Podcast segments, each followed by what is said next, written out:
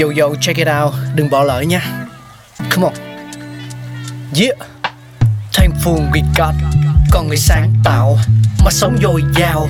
Tình tuổi trời sao vương cao là tích tắp. Phát minh đầy ắp xây đắp tương lai. Có một không hai nhưng liệu có ai còn nhớ dùng? Xin được gửi lòng biết ơn vô hạn đến những con người không ngừng sáng tạo, mang đến những phát minh mới thay đổi cuộc sống. Thankful we got.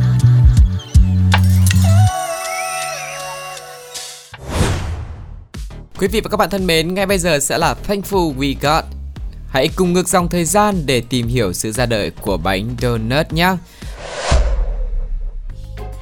Bánh donut có hình dạng tròn được trang trí bởi lớp phủ sô-cô-la và topping có màu sắc bắt mắt như là cốm hoặc là đường bột.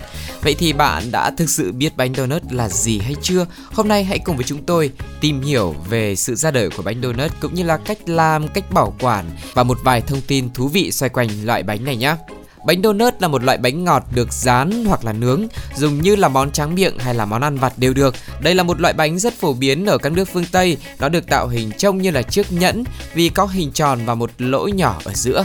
Ngoài ra thì bên ngoài chiếc bánh donut còn được phủ lớp sô cô la hoặc là kem cùng với phần topping có màu sắc bắt mắt như là cốm nhiều màu hoặc là đường bột. Nói về nguồn gốc của bánh donut thì có rất nhiều câu chuyện xoay quanh về sự ra đời của bánh donut, trong đó phải kể đến hai sự kiện. Đầu tiên là sự kiện một số người cho rằng kỹ thuật nướng bánh thời xa xưa còn nhiều hạn chế. Điều này đã khiến cho các thợ làm bánh gặp không ít khó khăn trong việc nướng chín bánh từ bên trong ra ngoài.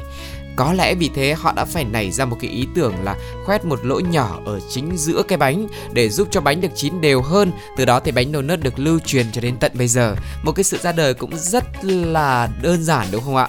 Còn sự kiện thứ hai thì hình dạng bánh donut gắn liền với câu chuyện của vị thuyền trưởng Hansen Gregory Cụ thể là vào năm 1847, khi thuyền trưởng Hansen Gregory lái tàu thì gặp phải một cơn bão khủng khiếp. Lúc đó thì trên tay ông đang cầm một chiếc bánh mà mẹ ông đã chuẩn bị cho trước chuyến đi.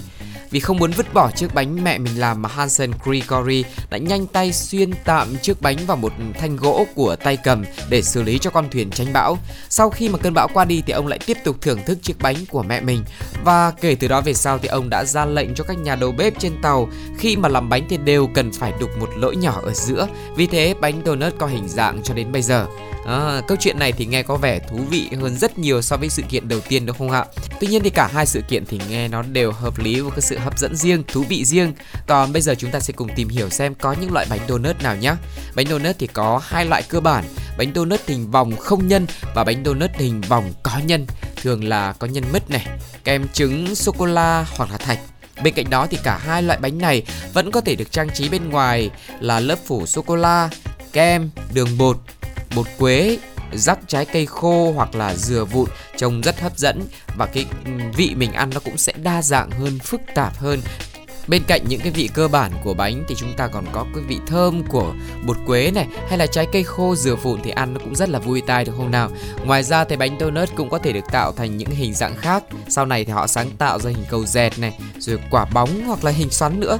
Phần lớn bánh donut được ăn kèm khi mà uống sữa hoặc là cà phê, đồng thời cũng có thể được sử dụng bất kỳ khi nào bởi vì nó cũng như một món ăn vặt thôi cho nên chúng ta có thể thoải mái lựa chọn trong bất cứ khung giờ sáng trưa chiều tối trong ngày. Còn nói về ờ, giá cả của bánh donut thì có vẻ như là bánh này cũng có rất nhiều những mức giá khác nhau phù hợp với túi tiền của mọi người.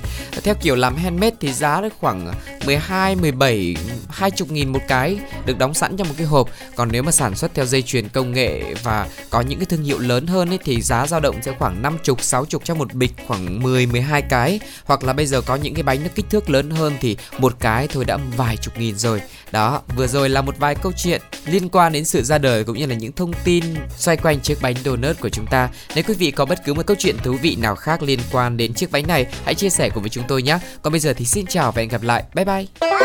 Oh!